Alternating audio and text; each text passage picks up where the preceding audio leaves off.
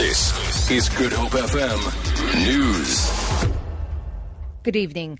King Goodwill Zwelithini has described anti-immigrant attacks as vile and says he has declared war against the violence. The xenophobic attacks has left seven people dead.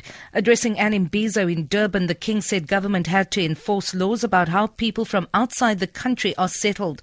The BBC's Karen Allen reports. Today, as the king urged restraint, the anti-foreigner sentiment seemed to remain as the crowd booed the ambassadors representing the countries whose nationals have been affected, Zimbabwe and Mozambique among them. Some South Africans blame the immigrants for taking their jobs. And although many here stop short of condoning anti-foreigner violence, several told the BBC they wanted the migrants to go home. The Human Rights Commission has lamented the failure of government to put an end to xenophobic attacks since they first occurred in 2008.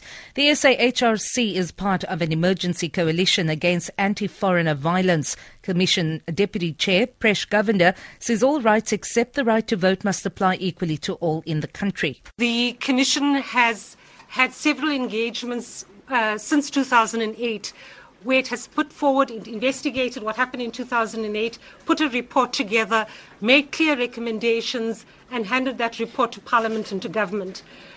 If those report, the recommendations were given effect to, we think that there would be significantly less incidents of xenophobia in our country. The disciplinary hearing against Gauteng Hawks boss Shadrack Sibiya is underway in Pretoria. Sibiya is facing charges related to his alleged role in the illegal rendition of five Zimbabweans in 2010. Sibiya is one of three top security agency heads to be taken to task. Hawks head Anwa Dramat is negotiating his exit after his suspension was set aside by the court. IPID boss Robert McBride has also been suspended for apparently meddling with an investigation ordered by Police Minister Nathi Nhleko into two conflicting IPID reports on the rendition saga. Eastern Cape Police have arrested three people in connection with the murder of a 62 year old farmer from Addo. The body of Alan Clark was found dumped in bushes near Port Elizabeth earlier today. This after an alert from a private security company led the police to a suspicious vehicle. Police spokesperson Majola Nkohli says the suspects are expected to appear in the Kirkwood Magistrates Court on Wednesday. The members established that the buggy belonged to a 62-year-old farmer from Addo. The police members also noticed blood stains on the back of a buggy, and after further questioning of the suspect, one of, of the suspects admitted to their involvement in an attack of an, on an elderly farmer. Eskom has announced that stage one load shedding has taken effect and will last until 10 tonight.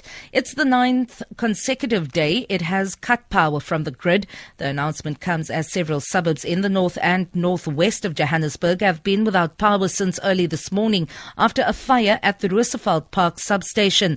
Most of these suburbs also had to contend with load shedding over the weekend. And on to the markets. On the rand is trading at 12 rand 11 to the US dollar, 18 rand 6 to pound sterling, 13 rand 3 to the euro. Gold is trading at $1,193 an ounce. The price of Brent crude oil is at $64.36 a barrel. For Good Hope FM News, I'm Vanya Kluter-Collison.